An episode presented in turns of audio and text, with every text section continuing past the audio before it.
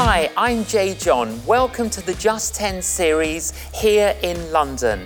We're looking at God's 10 commandments and we're looking at the eighth commandment do not steal. And the title is How to Prosper with a Clear Conscience. A sign at a bed and breakfast read, Please introduce yourself to your fellow guests since we are one big happy family. The management is not responsible for valuables left in your room. what is that?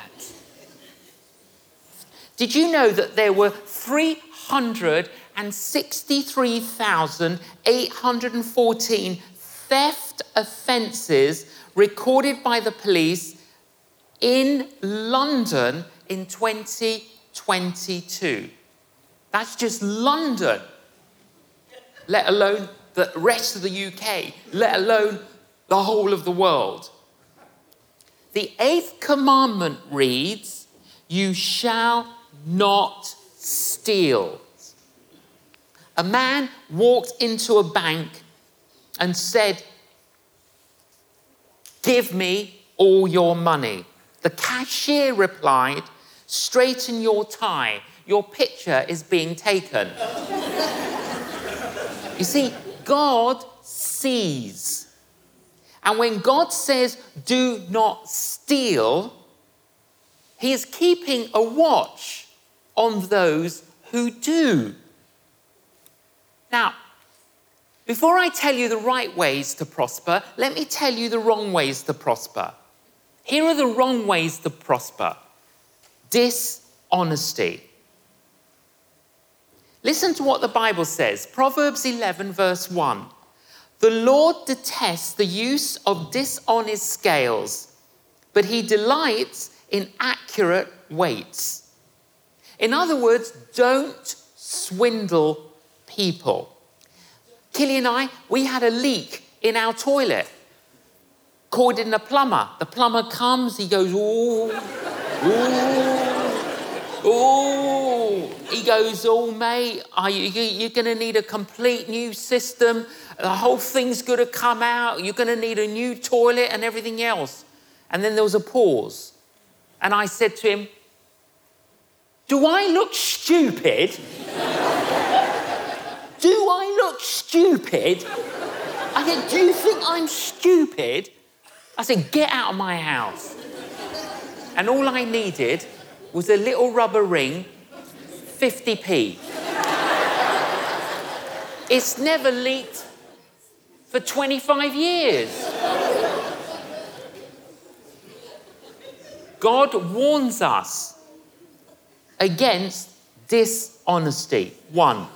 Number two, God warns us against defrauding. Number two, God warns us against defrauding.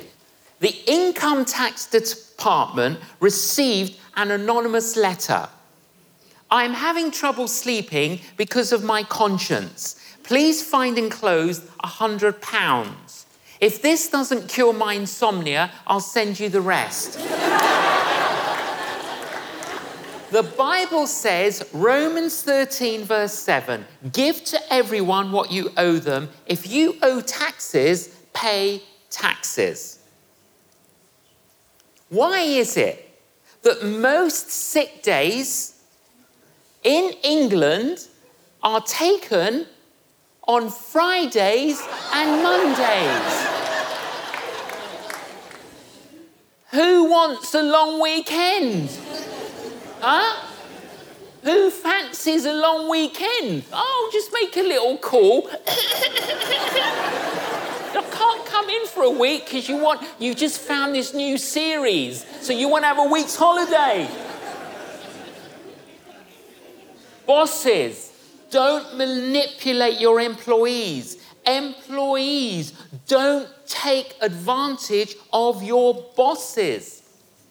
Small thefts add up to huge losses.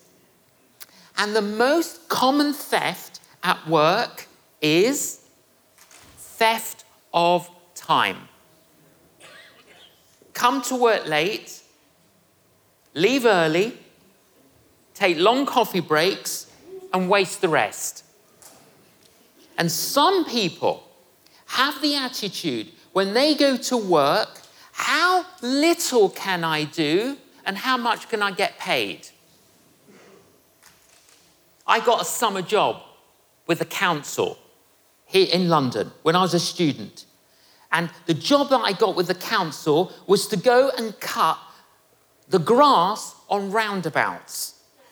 So we arrived, this little this van with, there were six of us in the van. We arrived, uh, roundabout, first roundabout was Mill Hill.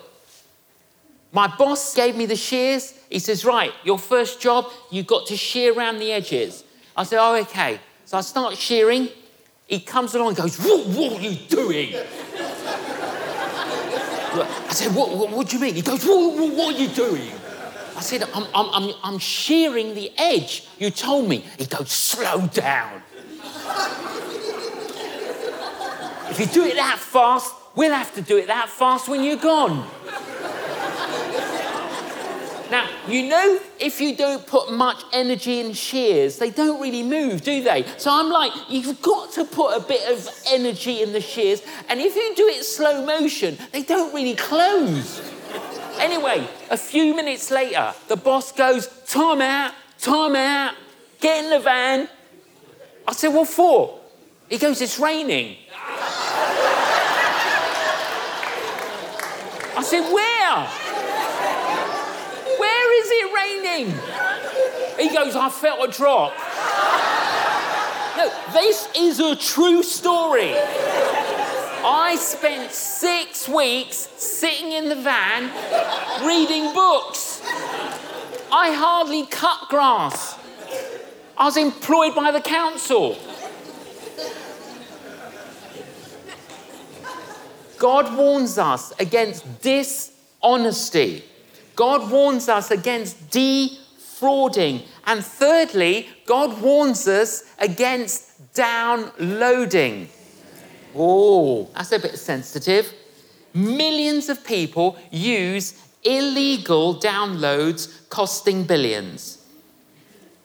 Many of us wouldn't walk out of a store with, with a DVD or something like that. So, why do we do it online? Dishonesty, defrauding, downloading, and fourthly, God warns us against defaulting. Defaulting means failing to fulfill an obligation we've made. The Bible again, Romans 13, verse 8, let no debt remain outstanding. Again, the Bible, Psalm 37, 21. The wicked borrow and do not repay, but the righteous give generously. Have you borrowed money without ever having any intention of paying it back? What things have you borrowed that you haven't returned? The writer, Anatole France, wrote this Never lend books, for no one ever returns them. The only books I have in my library are books other people lent me. the golden rule. What's the golden rule? The golden rule that Jesus gave do for others whatever you would like them to do for you. What are the right ways to prosper? Okay, three principles. Number one, by working. Number one, by working. The Bible, Proverbs 14 23. Work brings profit, but mere talk leads to poverty. Again, the Bible, Ephesians 4 28. Anyone who has been stealing must steal no longer, but must work doing something useful with their own hands that they may have something to share with those in need. God intends for us to work. Now, that is not necessarily the same as having a job. Many hardworking people don't earn a wage, but the work that many do in bringing up children is the most demanding and crucial of all and should be commended. What we must be wary of is laziness. The emphasis of the Bible is not referring to those people who cannot work, but to those who will not work. If you can work, you should work. Principle one. Principle two saving. Number one, working. Number two, saving. Again, the Bible, Proverbs 21 5. Good planning and hard work lead to prosperity, but hasty shortcuts lead to poverty. The Bible is full of principles of saving and investing wisely. And Jesus commended the wise investor in Matthew chapter 25. Working, saving, and thirdly, praying. Working, saving, praying. Said the robin to the sparrow, I would surely like to know why these anxious human beings fret about and worry so. Said the sparrow to the robin, I imagine it must be that they have no heavenly father such as cares for you and me. Jesus said in Matthew 7, if you sinful people know how to give good gifts to your children, how much more will your heavenly Father give good gifts to those who ask him?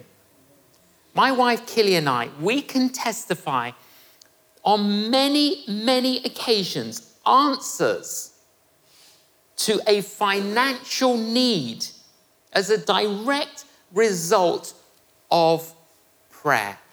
I'll give you one example. We lived in a very small little house, a little small terraced house. Our office was in our home. Uh, we had our first son, and you know, it was a bit tight. We needed somewhere bigger, and we started looking around. We went and saw a house. We walked into this house, uh, and even though the house, the price of the house was way more than what we had and what we could afford, we really felt we should go and see this house. So we, we see the house, we walk around the house, and then my wife and I, we just go into one of the rooms to have a little conversation, and we both said, This is the house. This is the house. Even though way above what we had. And we felt the Lord said to us in that moment, don't negotiate the price, don't offer a lower price, give them what they're asking for. So we met the couple, we said, We'd love to buy the house and we'll give you what you're asking for. And they were delighted and we shook hands on it and it was great. Anyway, the next, I then contact our solicitor, who's a friend of ours called Costa, and uh, I tell him about their house and he goes, John, do tell me, you haven't got the money. I said, No, I haven't got the money. He goes, Oh, no. And I said, I, I want a solicitor who prays. And he's like, I'm your solicitor. I said, Well, you got to pray for the money. I haven't got the money. I need some money. Anyway, so he's like, I got him on me as well. The next day, the couple ring us, right? Now, the couple's Jewish. And he, he says to me, Oh, Mr. John, Mr. John, since you left yesterday, uh, we had three other people visit the house and they've offered us higher price than what we'd asked. So if you're willing to match the higher price, we, would love to give it to you. So I said, okay, let me talk to my wife. So I talked to Killy, we pray about it. I ring him back. I said, listen, my wife and I just prayed about it, and Yahweh, remember they're Jewish, I said, Yahweh said, stay at the offer that we made for you. And he said, Ah, you talked to Yahweh, did you? I said, I did. And I said, Yahweh knows what you're doing. And he told me to stay at the offer that you agreed. And he said, You tell Yahweh you're not going to get the house. So I said, I actually don't need to tell Yahweh anything. He knows what you just said. And that ended the conversation. I was a little bit disheartened, a bit discouraged. We both were convinced this was the house. It was the house. Anyway, well, we got it wrong. We got it wrong. A week later, he phones up again. He says, Mr. John, you're not going to believe this. My wife and I have not slept for a whole week. we want you to have the house at the price we agreed. I said, Shall I tell Yahweh? he said, I think Yahweh already knows. Well, of course, Yahweh already knows. Wait a minute, there's more to the story. There's more to the story. We've got this massive shortfall, right? I'm in regular contact with our solicitor, Costa. Anyway, I ring him up. I said, back on, back on, Costa. He goes, Have you got the money? I said, No. He says, Right, come and see me tomorrow. So the next day, we make an appointment to go and see our friend, the solicitor Costa. The next morning, the post arrives before we go and see Costa. And my wife gets a letter from her godmother. And her godmother r- wrote to her, and we've not been in contact with her godmother like for years. And the godmother wrote, several days before and said, Killy, I was praying for you and John today, and the Lord told me that the money I had assigned for you in my will when I died, He told me to send it to you now. Is it useful?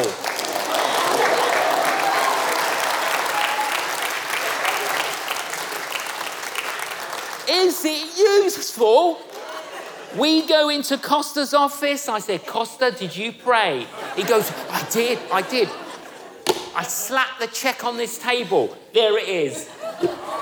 And it was exactly what we needed to bridge the difference.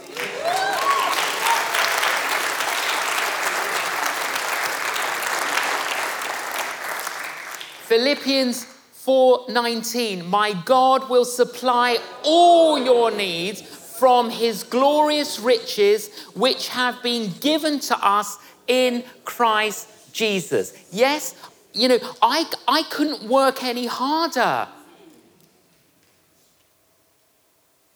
I couldn't save anymore. So, working, saving, praying. There's a story in the Bible about a man called Zacchaeus. And he was a despised tax collector who overcharged people and he pocketed the difference. Zacchaeus was very wealthy, but he wasn't happy. His desperation sparked in him a longing to see Jesus. But because Zacchaeus was vertically challenged, he climbed a tree and he went out on a limb. Jesus sees what Zacchaeus is willing to do, and he says, Zacchaeus, come down. I want to come to your house for dinner.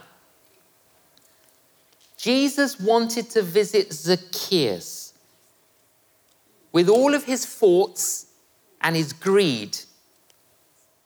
I can imagine at Zacchaeus' house, Jesus saying, Zacchaeus, tell me about your job. How's it going? Are you fiddling the books? And before he knew it, Zacchaeus poured out his heart to Jesus, confessing how he had been stealing from people. Before the conversation is over, Zacchaeus was a transformed man. Some of you know what you've done or you're doing now is wrong. We're all guilty. The question is, what do we do with guilt? Some people deny it. Other people deflect it. They blame other people. They blame their parents. They blame their teachers. They blame someone. Some people know that they're guilty and they, the only way they can survive is to drown it. They might drown it with music. They might drown it with drink. They might drown it with drugs. But listen, if you're guilty, you cannot deny it, you cannot deflect it, and you cannot drown it. If you're guilty, the only thing that you can do to get rid of it is to dissolve it in the blood of Jesus. But when Jesus becomes our Lord and empowers us with his Holy Spirit, he will clean our lives and he will help us to live different lives. Do you know that the, the name Zacchaeus, do you know what it means? it means pure. I think Jesus didn't just see a crooked tax collector, he saw a man who could become pure. I think he looks at us, he knows what we've done, but he knows that we can be pure. Encountering Jesus is liberating. Because of Jesus, we can experience forgiveness and cleansing. One of the most amazing truths is that when we receive Christ's forgiveness, listen to what the Bible says. Hebrews 8:12. He remembers our sins no more. Oh wow. He remembers our sins no more. Oh, he remembers our sins no more. And after Zacchaeus got to know Jesus, he demonstrated his transformed life and he paid back four times what he had stolen and gave half of his money to the poor. You see, Zacchaeus forgets his past and he rights his wrongs. And Jesus said to him, I love this, today salvation has come to this house. Now, it's easy to say, I've met Jesus. I'm a Christian. But the proof is in what we do. Has there been a change in our behavior? Has there been a change in our actions? God will and wants to forgive us. But like Zacchaeus, we have to make restitution with others in order to demonstrate the forgiveness that we've received from Jesus. The act of restitution, giving back something that has been stolen, is a biblical principle. I always wanted to be a plastic surgeon, and um, I, I, I, would, um, I, I stole a number of plastic surgery encyclopedias from a bookshop in London called Foyles. I had a little jacket. The encyclopedias were very, I mean, they were like 120 pounds each. And, and I was, a, you know, I could flick it into my jacket, zip up the jacket, walk away with it. So I had, I had three of these. So I become a Christian Nobody says anything to me. But within days, I felt God said to me, Take the books back. Take them back. No one said anything to me. So I, am carrying these encyclopedias. I mean, they're really heavy, heavy. So I go back to Foyles. I find someone in the bookshop, uh, and I said, Excuse me. I said, I stole these books. But I just met Jesus, and Jesus told me to bring them back. And the assistant's like, oh my, you know. anyway, like, wait here. Anyway, cut a long story short, within about, within about 30 minutes, I am sitting in front of the director of the bookshop.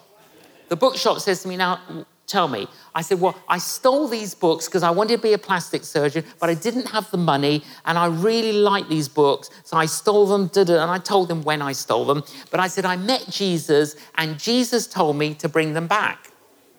The director said to me, Do you realize I could call the police now? That never occurred to me. I was like, oh no, my mum's gonna kill me.